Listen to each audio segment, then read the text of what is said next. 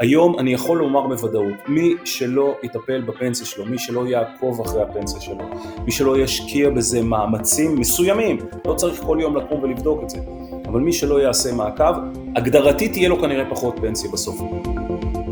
ברוך שובכם אל פרק נוסף בפודקאסט עם היד על השקל, בחסות המרכז לצמיחה פיננסית. הפודקאסט שעוזר לכם ולכן להשיג שליטה פיננסית על החיים שלכם, עם סיפורים כלכליים מחיי היומיום.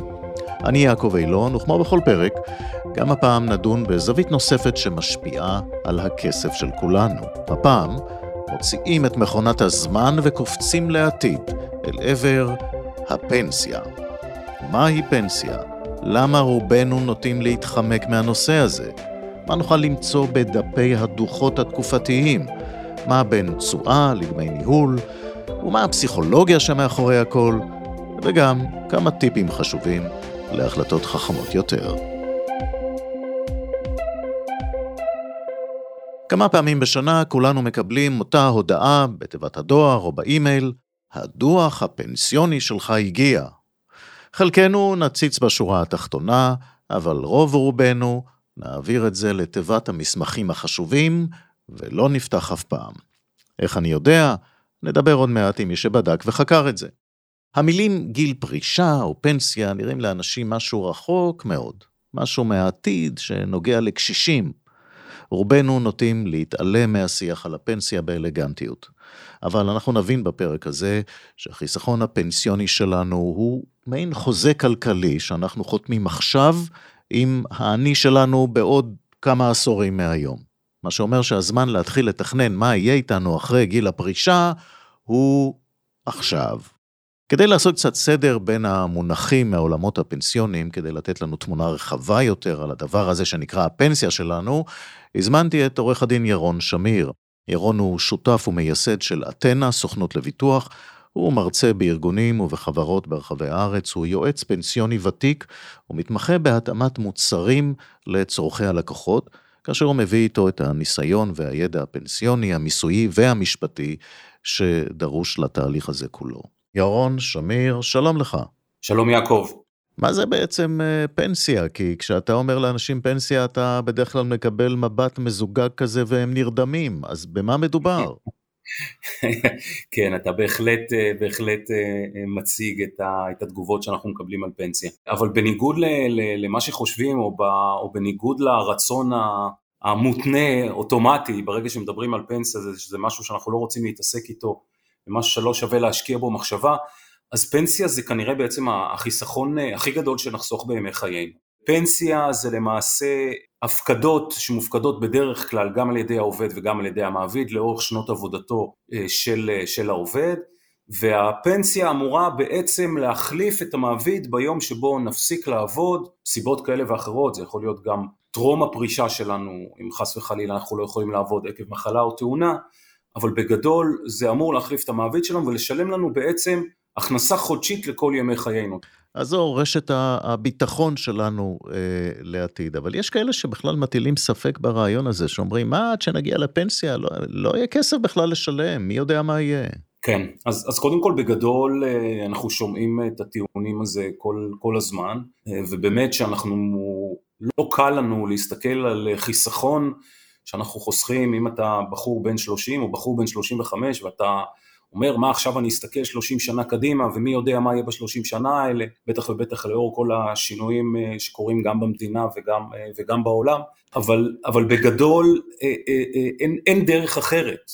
כל פעם שואלים אותי, תגיד, אולי במקום פנסיה אני אשקיע בנדל"ן. מאוד חשוב להבין שמס הכנסה לא מאפשר למעסיק שלי להפקיד לי מדי שנה לרכישת נדל"ן, אלא הוא מאפשר אה, למעסיק אה, אך ורק להפקיד לי לקרן פנסיה, ולכן אחד, אני מזכיר שמדובר על אה, חיסכון שהוא בעצם חיסכון כפוי, כנראה שגם בגלל הסיבה שלאנשים קשה מאוד להסתכל על חיסכון לטווח ארוך, ושוב, אני, מה שאני יכול להסתכל זה אך ורק על ניסיון העבר, אני מזכיר לך שיש פה אנשים עם פנסיות משנות התשעים, עברו מאז כבר למעלה משלושים שנה, והיום אנחנו כבר פוגשים הרבה מאוד פנסיונרים, שמקבלים פנסיות, נכון, המכשירים היו מכשירים אחרים, אבל אה, אנשים שכבר מקבלים פנסיות, וזה למעשה מה שמאפשר להם את הקיום בכבוד, כמובן למי שחסך כמו שצריך, אה, בגילאי 60 ו-60 פלוס. אז זאת אומרת, כמו שהזכרת, יש פה בעצם גם שותפות עם המדינה, המדינה עוזרת אה, לעשות את זה, נכון. בניגוד להשקעות אה, אחרות כמו נדל"ן וכולי.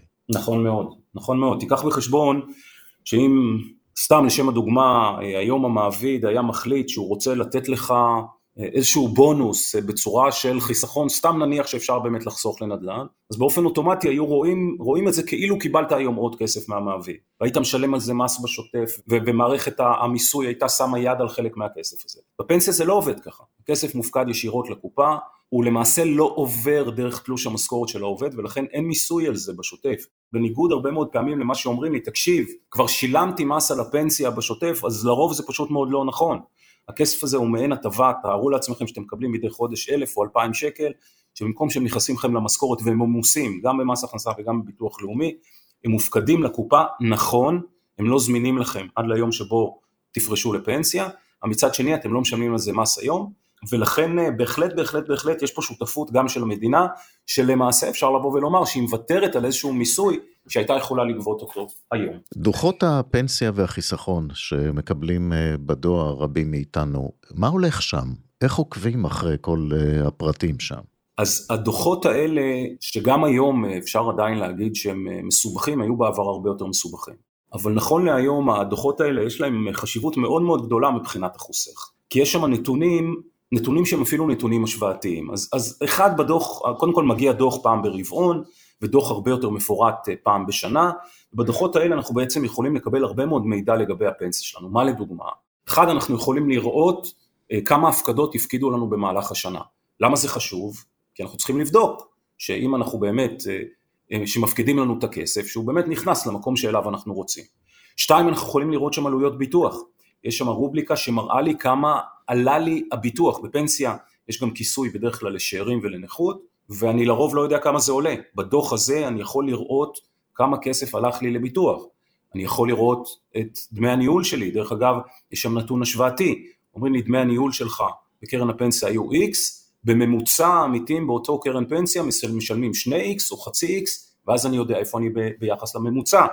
בדוח יש לי את התשואה שעשה המסלול שלי, אז נכון, שם אין לי אה, נתון השוואתי, אבל אני יכול לקחת את הנתון הזה ולהיכנס לאתרים אובייקטיביים כמו הפנסיונט והגמלנט, ואז להשוות באמת לקרנות דומות, לבדוק האם התשואות, התשואה שעשה המסלול שלי יותר טובה, פחות טובה, ממקומות אחרים עם אה, מסלולים דומים. לכן הדוח הרבעוני והדוח השנתי הוא סופר חשוב, אני יודע שהוא נראה מאוד מבלבל ואני יודע שאנשים יש להם נטייה לא לפתוח אותו, אבל בדוח הזה יש מבחינתי אוצר גלום, אה, ומי שידע לקרוא אותו, אין, אין לי בכלל ספק שיצליח להשיא יותר מהפנסיה שלו. ובגלל שמדובר בכל כך הרבה שנים קדימה, אז כל שינוי קטן שם, לפעמים באיזה עשירית האחוז, יכול להיות מאוד משמעותי. לחלוטין. אתמול לדוגמה ישבתי עם לקוח שיש לו חצי מיליון שקל, ובדקנו את המשמעות של דמי הניהול.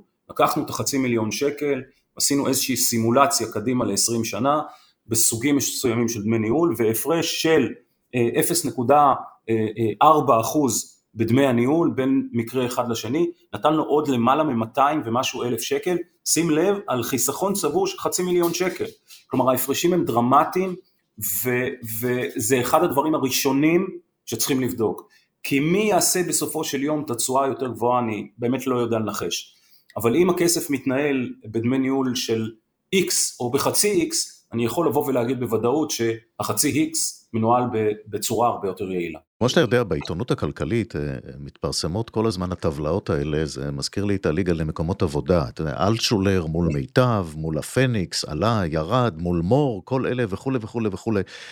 איך צריך להתייחס לכל הדברים האלה? אז תראה, אז, אז קודם כל שוב, אנחנו... לצערי, אה, מאוד מאוד קשה באמת להיכנס לנתונים קצת, אה, קצת יותר מורכבים, ולכן הדבר שהכי קל לנו להסתכל עליו זה בעצם התשואה. עכשיו את התשואה אנחנו צריכים לזכור, התשואה משקפת את העבר, היא, היא למעשה לא אומרת שום דבר לגבי העתיד. אז אחד, לכל מי שמתעניין, אז אני כן ממליץ באותם אתרים שדיברנו עליהם, אפשר להיכנס ולבדוק במה משקיעות הקופות. אני לא מצפה שאנחנו נבדוק אם הקופה משקיעה במניה של בנק לאומי או באג"ח של איזה חברת נדל"ן כזו או אחרת, אבל אני כן יכול לראות שמה כמה מתוך הקופה מושקע במניות, כמה מתוך הקופה מושפע, אה, מושקע באג"ח, כמה מושקע במטח, כמה מושקע בחו"ל, יש לזה היום הרבה מאוד משמעויות, ולכן הטבלאות האלה בגדול שוב, הן יכולות לתת לנו איזושהי מגמה, אם יש לי גוף שבמשך שלוש שנים מצליח להיות במרומי הטבלה, ודרך אגב הוא לא צריך להיות ראשון, אבל הוא מצליח להיות במרומי הטבלה, אז כנראה שהוא מנהל את ההשקעות כמו שצריך. ואם יש גוף שבמשך חמש שנים נמצא בתחתית הטבלה, אז כנראה שהוא מנהל את ההשקעות קצת פחות טוב. אתה יודע, הצעירים היום, לפי כל המחקרים, כנראה מעדיפים אה, השקעות קצרות טווח. קריפטו, שוק ההון, נדל"ן שדיברנו עליו כן. וכולי. מה, מה אתה אומר להם? תנער אותם. תראה, אין לי ספק שגם אה, ההשקעות קצרות הטווח הן השקעות חשובות, אבל בדוגמאות שאתה ציינת אנחנו, אנחנו מדברים על, על מעין, אה, מבחינתי מעין הימור. השקעה זה מה שנקרא בניית אסטרטגיה, הסתכלות לטווח ארוך והיצמדות עד כמה שאפשר יותר לאסטרטגיה. אני לא אומר שיש רע בזה שגם משקיעים לטווח קצר, אבל השקעה לטווח ארוך היא אחרת לגמרי, ובאמת אנחנו צריכים להבין מה המטרה של הכסף, לא כל הזמן לזוז ימינה ושמאלה בגלל שהשוק ככה או השוק ככה, אלא באמת לבנות לעצמנו איזו אסטרטגיה, לבנות מטרת יעד ולהתנהל לפי זה. אני כן יכול לבוא ולומר שחייבים לקחת בחשבון שגם אפיקי החיסכון הפנסיוני שלכאורה הם מאוד מאוד מסורתיים ומאוד מאוד מיושנים, עברו הרבה מאוד שינויים, יש היום הרבה מאוד מסלולים, הרבה מאוד אפשרויות, אני רואה חבר'ה צעירים בוחרים, הרבה מאוד חבר'ה צעירים שבוחרים לדוגמה השקעה במסלול ה-S&P, כלומר הצמדה מלאה למסלול ה-S&P, שזה בסדר אם אנחנו מבינים את המשמעויות של זה, אה, עד, אה, ועד כדי זה שבהחלט יש מקומות שאפשר לבצע גם מושג שנקרא ניהול IRA, ניהול אישי, ששם בגדול אנחנו יכולים לאפשר לחוסך אה, לבחור את ההשקעות שלו. שוב, ההסתכלות חייבת להיות לטווח ארוך ולא לטווח קצר, זה, זה, זה שונה לגמרי מבחינת הסתכלות השקעתית, אבל בגדול המגוון היום הוא מאוד מאוד גדול, אפשר למצוא מסלולים שמתאימים לדעתי כמעט לכל פרופיל של חוסך. אז בוא נסכם ככה שלושה טיפים עיקריים כדי להיכנס לנושא הזה של, של הפנסיה בצורה הטובה ביותר. אחד, דמי ניהול. אין לי בכלל ספק ויבואו ויגידו שלדמי הניהול נותנים אולי משמעות גדולה מדי, אבל אין לי ספק שדמי הניהול הם פקטור מאוד מאוד מאוד מאוד מרכזי, ולו מעצם הסיבה שאני מנהל את הכסף בצורה יותר יעילה. עולה לי פחות לנהל כל שקל, זה אחד. שתיים, הייתי בא ואומר אה, מעקב, בניגוד לעבר שהמעביד היה אחראי על הפנסיה והפנסיות היו מסוג אחר והתזוזות בשוק היו הרבה פחות משמעותיות, היום אני יכול לומר בוודאות, מי שלא יטפל בפנסיה שלו, מי שלא יעקוב אחרי הפנסיה שלו, מי שלא ישקיע בזה מאמצים מסוימים, לא צריך כל יום לקום ולבדוק את זה, אבל מי שלא יעשה מעקב, הגדרתית תהיה לו כנראה פחות פנסיה בסוף, כי כל הזמן חלים שינויים, ולכן המעקבים האלה, הדוחות הרבעוניים והדוחות השנתיים, הם מאוד מאוד מאוד מאוד חשובים. ושלוש, לעשות, לעשות מיפוי. אחת, מה, אחת מהנקודות שאנחנו נתקלים הרבה מאוד פעמים זה שאנשים קונים כפל של דברים, אני מזכיר, פנסיה זה לא רק חיסכון, יש שם גם ביטוח, אז בואו נקפיד שאנחנו לא קונים ביטוח כפול, בואו נקפיד שאנחנו קונים ביטוח כמו שצריך, ובואו נקפיד שאנחנו מנהלים את זה בצורה הכי יעילה מבחינת כל הדברים האלה. ירון שמיר, תודה רבה לך. תודה לך. השיחה עם ירון חשפה כמה צדדים פרקטיים של הפנסיה שלנו, בהחלט הציפה כמה כיווני חשיבה מעניינים שכדאי לתת עליהם את הדעת. אבל אה, ככל שחשוב להבין את הפרקטיקה, צריך להבין גם את הפסיכולוגיה שמאחורי הנושא. למה אנחנו נמנעים באלגנטיות מלהיכנס לדוח הפנסיה? מה המנגנונים שפועלים על התודעה כשאנחנו מדמיינים את החיים הפיננסיים שלנו בעוד עשרות שנים, וכמה כסף אנחנו באמת יכולים להוסיף במו ידינו אל החיסכון הזה. אז הנה חמש עובדות על הפנסיה שלנו.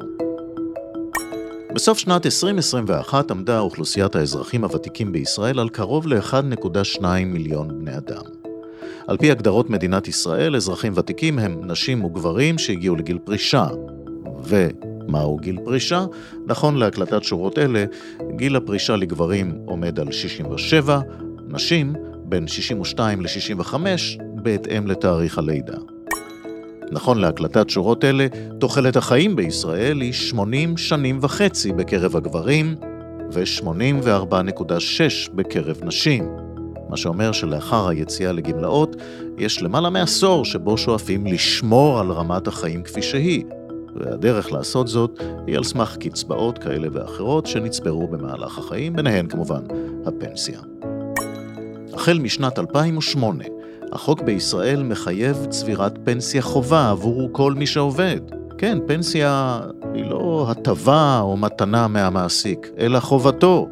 החוק נועד להבטיח שלכל עובד בישראל, בין אם הוא שכיר או עצמאי, יהיה חיסכון פנסיוני שישמש אותו אחרי הפרישה ויאפשר לו להתקיים בכבוד בשארית חייו. חוקרים מהמרכז לפנסיה, ביטוח ופסיכולוגיה כלכלית מאוניברסיטת בן גוריון ערכו מחקר שתוצאותיו הראו שקרוב ל-75% מהישראלים אינם עורכים השוואה כלשהי בין קופות הפנסיה לפני שהם מצטרפים.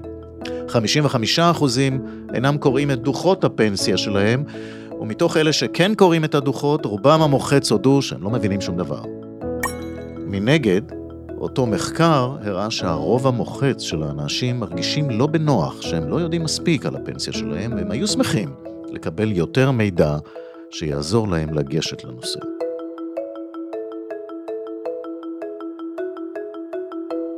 אחד ממנהלי אותו מחקר מרתק הוא פרופסור דוד לייזר, והוא גם האורח הבא שלנו.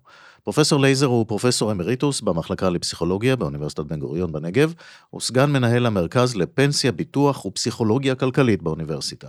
הוא גם מכהן כדיקן בית הספר למדעי ההתנהגות במכללה האקדמית נתניה, ומתמחה בפסיכולוגיה כלכלית. תחומי המחקר של פרופסור לייזר עוסקים בקבלת החלטות כלכליות, הוא גם פרסם לאחרונה, יחד עם אחד הסטודנטים שלו, ספר על הדרך בה אנו מבינים לא נכון את הכלכלה. שלום לך, פרופסור לייזר. שלום רב. לפני שנצלול למה זה פנסיה ומה עושים איתה, אה, אני רוצה להבין קודם כל את היחס של האנשים אליה, כי אתה בדקת וחקרת את זה.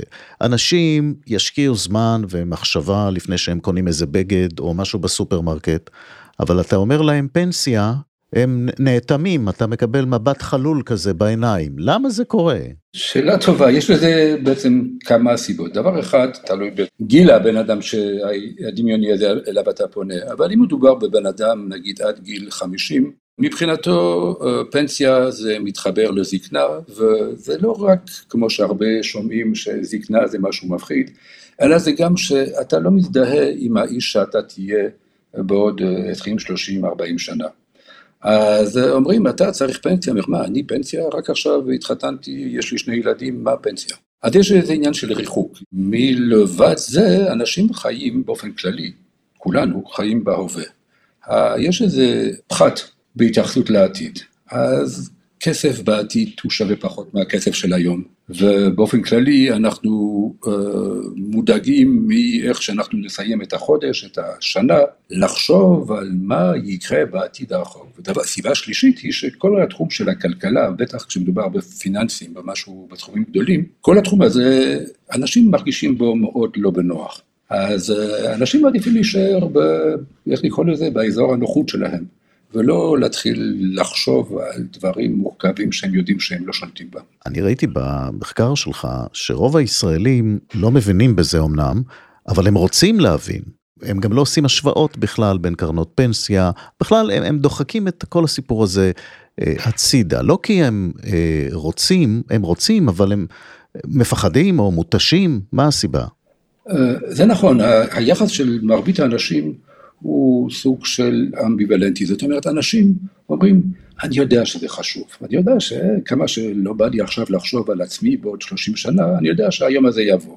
אני גם יודע שזה תחום מורכב ואני יודע שאני לא מבין בו ואנשים יותר משכילים יגידו אחד כמוני זה לא, זה לא הגיוני שאני לא שולט בתחום הזה, אני צריך באמת להבין, אני יודע שזה חשוב. אז יש פה איזה מין ערבוביה של רגשות אשמה ונחיתות ואי ודאות, וכל אלו ביחד אה, מביאים אנשים שלא להשקיע. אבל זה נכון שאם למשל אתה שואל אותם, האם היית מעוניין ב, בייעוץ, במישהו שיסביר לך וכדומה, אנשים אומרים שכן. הרבה אנשים כן היו רוצים, היו מעדיפים להבין. מה זה בעצם פנסיה, איך זה התחיל, מה זה הדבר הזה. בימי, בוא נגיד קדם או בעוד חלק מהמקומות בעולם, בן אדם חי בתוך הסביבה המשפחתית שלו הגדולה. לימים המשפחות אה, הפכו ליותר קטנות, אה, לא חיים בדרך כלל בחמולה בשבט, ואז עלה הצורך להגיד, טוב, איך, מאיפה בדיוק מישהו אמור להתפרנס, זה לא יהיה לעניין שביום שהוא כבר תש כוחו והוא לא יוכל לעבוד, זה לא טוב שאז בעצם לא תהיה לו הכנסה והוא יהיה עני מרוד או להסתובב ברחובות, יבקש נדבות. צריך לארגן את העניין. אבל בתקופה ההיא היה רעיון שאמרו, טוב, אז אה, אל תשליכנו לעת זקנה, המדינה תיקח כסף ותדאג באמת לשלם לאנשים במעט שנים שנותרו להם לחיות אחרי שמגיעים לגיל הפרישה. תוחלת החיים הייתה הרבה יותר קצרה מהיום, ואנשים, ולא דובר בסכומים מאוד גדולים. אלא מה, לשמחתנו, תוחלת החיים מאוד גדלה, ועלה הצורך לארגן את הדברים, ולא באופן שהיה, שבעצם בסדר, המדינה גם תשלם על הדברים הללו. ולכן נוצר מערך של פנסיה. בישראל, אגב, ידועים בתור אחת, מהמד... אחת מהמדינות שבה מערכת הפנסיה בנויה בצורה הכי טובה, אנחנו במקום שלישי בהשוואות בינלאומיות, זה פשוט נהדר, זה לא ככה בכל המדינות. בארצות הברית זה בכלל לא קיים, כל אחד אמור להסתדר לבד.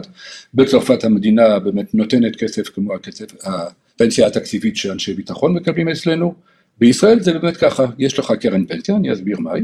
קרן פנסיה הרעיון הוא כזה, אתה אה, עובד וכל חודש המעביד וגם אתה מפרישים כסף לאותה פנסיה. מה עושים עם הכסף הזה? הכסף הזה, אם היינו משאירים אותו באיזה תוכנית חיסכון, היה יוצא מזה מעט מדי כסף. כנגד זה עושים משהו שונה, שיש לזה גם יתרונות אחרים בתחום מבחינת מקרו-כלכלה, אבל מה שאנחנו עושים, אומרים אנחנו נשקיע, אבל כל אחד, אם ניתן לכל אחד להשקיע, ברור שהוא לא ידע איך להשקיע, למה שאנשים ידעו.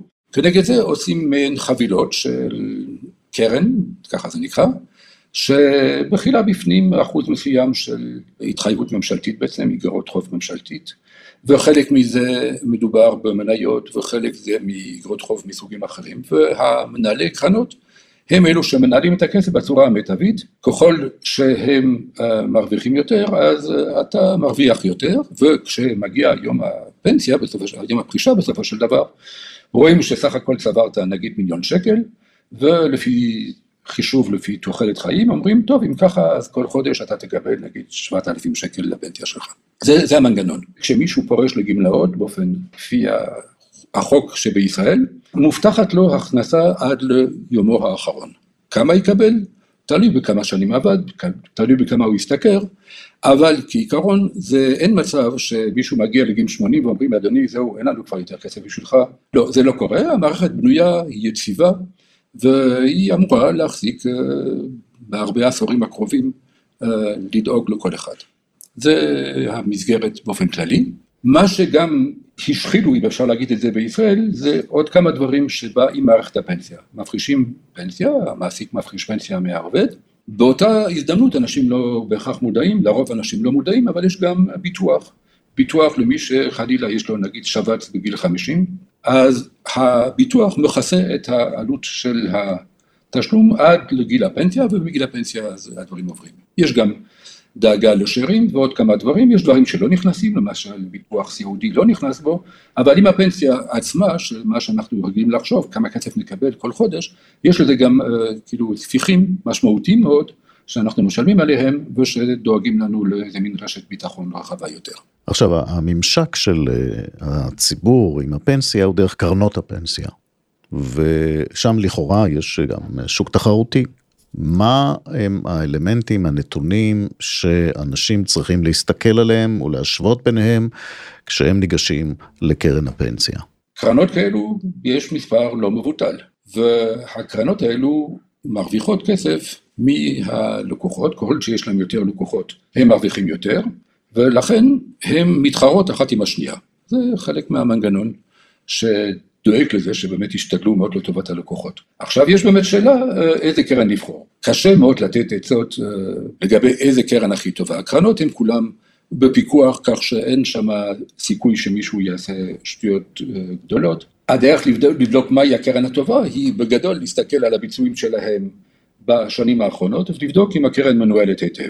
אני רק מדגיש את מהשנים האחרונות כי uh, זה לא טוב להסתכל על כמה היו ההישגים של הקרן בחודש האחרון או בשל... נגיד ברבעון האחרון כי יש שם תנודתיות גדולה וגם כן זה לא דבר בריא שמבחינת uh, מנהל הקרן שיסתכלו רק על מה קרה ברגע האחרון כי חשוב שהקרן תעבוד היטב על תקופות יותר ארוכות. פה אני, זה נהיה, נהיה קצת טכני, ומשם לעצה הגדולה שלי, שאני מאמין שאני עוד אחזור עליה במסגרת התוכנית הזאת, אנשים צריכים לקחת ייעוץ פנסיוני ובאופן כללי לקחת ייעוץ פיננסי מפיהם של אנשים בלתי תלויים. אנחנו נחזור על זה בטח בהמשך, אבל אני לא יכול ולא לא יהיה סביר בכלל להגיד ככה תבחרו קרן, מלבד לזה שצריך להסתכל שהדמי ניהול לא יהיו גבוהים באופן חריג, היום באמת זה מאוד נרגע והודות לרגולציה ודברים אחרים, וצריך להסתכל מה הביצועים על פני תקופות ארוכות.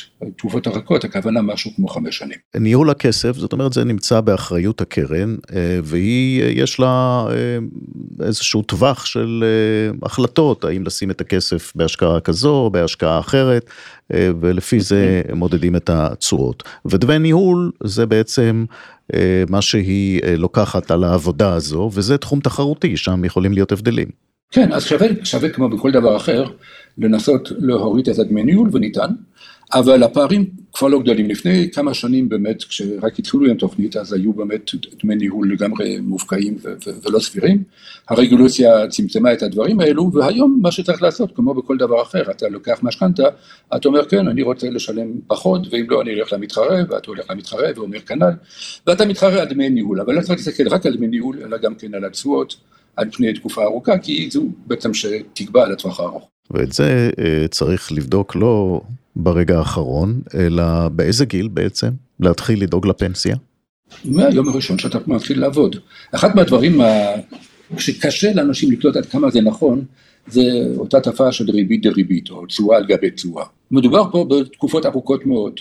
ועל פני הדברים הללו, אם אתה התחלת בגיל 25 או בגיל 28 או בגיל 31 אה, לחסוך, זה משנה המון. השנים הראשונות הם אלו הכי משמעותיות לטווח. אז בדרך כלל בגילאים האלו אומנם מרוויחים פחות, אבל האפקט של הריבית דריבית הוא אה, פשוט בלתי נתפס למי שלא אה, חקר את זה מבחינה מתמטית. אפקט מאוד מאוד גדול. אז לכן, אה, מתי להתחיל לחסוך? מה שיותר מוקדם. ראיתי אה, גם במחקר שלך שאנשים מאוד נרתעים מהדוח שהם מקבלים מחברת הפנסיה. ואתה בטח מכיר את הדוחות האלה וגם מאזיננו, רוב האנשים לא מבינים מה קורה שם. דווקא בעידן הזה נראה לי שיש כלים אה, שיכולים להקל מאוד על אה, לתת לאנשים תמונה מה מצב הפנסיה שלהם, אז האם אפשר לעשות יותר בכיוון הזה? משרד האוצר עשה מאמצים גדולים לעשות את זה משהו יותר ברור. קודם כל אני רוצה להצדיע להם, הם באמת עשו עבודה יפה, וזה הדברים ברורים למי שבכלל מבין מה הדוח הזה אמור לעשות. המחקר שלי מראה שרוב האנשים כששואלים אותם מה אתה עושה עם אותה מעטפה ידועה שבה כתוב דוח הפנסיה, חלק ניכר בכלל זורקים את זה לפח, חלק עוד יותר ניכר אומר שהוא שם בצד והוא יקרא את זה יותר מאוחר, אז כמובן בחיים הוא לא יסתכל, וחלק אה, יותר נמוך אומר שהוא מסתכל בשורה התחתונה, וזה אחוז קטן שהם בטח רואי חשבון וכלכלנים, הם באמת מתעמקים בזה. הדבר הכי הכי הכי חשוב בדוח הפנסיה זה לבדוק שהמעביד אכן הפריש את הכסף. יש מקרים, זה קורה יותר בעשירונים התחתונים ובתחילת העבודה, אבל זה יש גם מקרים אחרים, שהמעביד מדבר לך כל חודש בעצם בתלוש המשכורת, כן, הופרש לפנסיה כך וכך, ובפועל הוא לא עשה את זה. עכשיו, בדוח השנתי אתה יכול לראות כמה כסף הופרש כל חודש, ואם באמת הכספים הופרשו כמו שצריך.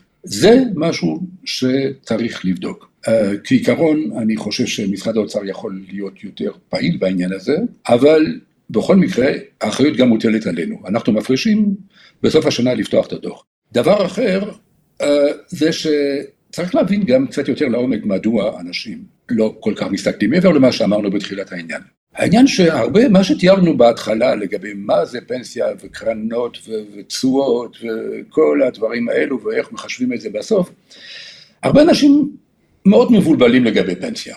אנחנו במחקר שלנו גילינו שלושה אופנים להסתכל על הפנסיה שיש לאנשים בראש, וזה לא שאנשים מתחלקים ככה או ככה או ככה, אלא שזה מבולבל להם לה בראש. דרך אחת להסתכל, שבה אתה אומר, אני אעבוד נגיד 40 שנה, 35 שנה, מה שהחוק קובע, אז אני עשיתי את שלי, ועכשיו המדינה תממן את החיים שלי, כי אני כבר לא יכול. מודל שני הוא uh, מודל של תוכנית חיסכון. הוא אומר, אני אני רואה את הקרנות, אני רואה את הכסף, אז זה, זה כמו תוכנית חיסכון, הכסף נשאר שם. ולאט לאט הוא יצמח כי הוא יצטבר ואני מקבל על זה ריביות, אז יהיה לי כסף. והדבר השלישי הוא המודל הנכון שאומר, אני רוכש חלקים באיזשהו קרן, הקרן הזה מושקעת בבורסה, לא רק בבורסה, מושקעת באיך שזה מושקע, אם זה יצליח, אם מנהלי הקרנות יצליחו וירוויחו ויביאו לי תשואה, אז יהיה לי הרבה כסף. עכשיו יש לדברים האלו משמעות מאוד גדולה, ואנחנו רואים את זה במחקר. ככל שבן אדם, נגיד, לוקח יותר, יותר מאמין במודל של התוכנית חיסכון,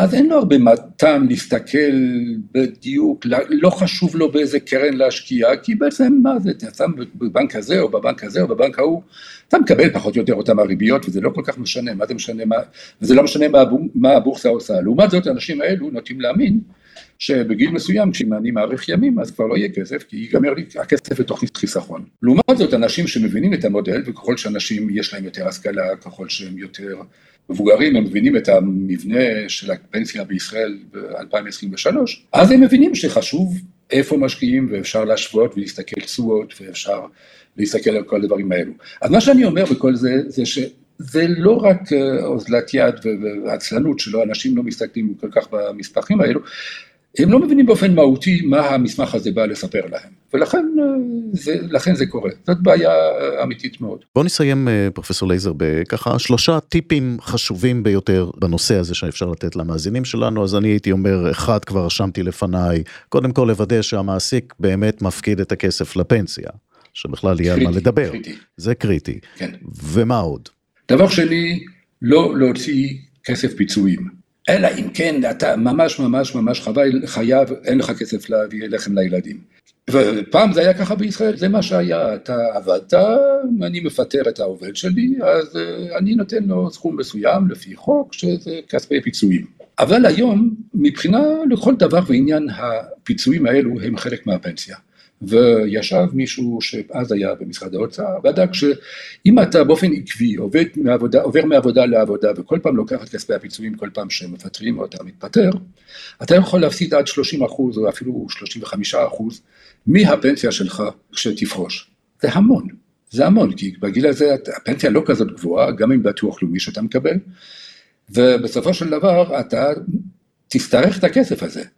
אז ההמלצה השנייה החד משמעית, להימנע ככל שניתן לקחת, להוציא את הכסף של, של הפיצויים, מה עוד שצריך להיזכר שהכסף פיצויים, אם הוא ישכב עוד הרבה שנים, הוא יביא ריבית וריבית דריבית וריבית דריבית דריבית דריבית, וזה יהיה לך ממש חסר בקצה. וההמלצה השלישית היא ההמלצה שנתתי בהתחלה, והיא ההמלצה המרכזית שלי לכל דבר. צריך להתייעץ עם יועץ פיננסי, עם יועץ אה, השקעות, עם יועץ פנסיות, להתייעץ עם אנשים, אבל להיזהר פה. מי שעובד עבור חברת ביטוח ושמוכר לך, נותן לך פנסיה ומציע לך, הוא גם, אה, יש לו ניגוד עניינים, לא בקטע הרע ממש, אבל זה באמת לא, הוא לא בהכרח נותן לך את העצה שהכי טובה לך, גם אם הוא מחויב, מחויב על פי החוק. כי uh, הכסף בכל זאת מדבר. צריך ללכת למישהו שלא מרוויח מזה שאתה תקנה פה או שתקנה שם, שתפתח בקרן הזאת או בקרן הזאת. צריך להכיר בזה שזה עולם שנורא משמעותי, האפקט של זה הוא מאוד מאוד גדול בחיים של הבן אדם, ואנחנו לא uh, בקיאים ולא מבינים בו ולכן צריך להתייעץ. אלו שלושת ההמלצות שיש לי. ובזה אני אודה לך מאוד, פרופסור דוד לייזר, תודה רבה. אי אפשר להתעלם מהחשיבות ומהיתרונות של חיסכון ארוך טווח. במיוחד כאשר המדינה מוכנה להשתתף בהקלות מס על הפנסיה. למזלנו הפנסיה היא חובה בחוק, אבל חובתנו שלנו היא לוודא שהיא עובדת בשביל עתידנו בצורה הטובה ביותר. לכן כדאי להשקיע קצת מאמץ בהבנת הנושא. קיבלנו כאן מידע שיכול להיות שווה לא מעט כסף בעתיד, ואני רוצה להזמין אתכם לדחוק בכם, לפעול. תבדקו את הדוחות תתייעצו עם אנשי מקצוע רלוונטיים ותשאלו כמה שיותר שאלות. חוסר הידע הפיננסי שאנחנו סוחבים איתנו במהלך השנים יכול לשחק לרעתנו, ואז בפנסיה יהיה כבר מאוחר מדי. אתם יכולים למצוא מידע חינמי נוסף באתר המרכז לצמיחה פיננסית, כולל מידע על היערכות נכונה לפנסיה, שתאפשר לכם רמת חיים דומה לזו שאתם רגילים לה, איך לבחור חיסכון וביטוח פנסיוני, כיצד לייעל את ההפקדות החודשיות ועוד ועוד. הגענו לסיומו של פרק נוסף בפודקאסט עם היד על השקל.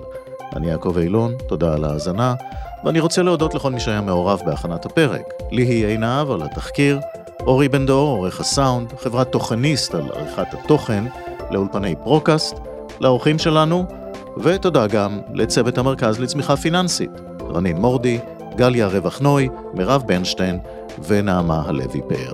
נתראה בפרק הבא של עם היד על השקט.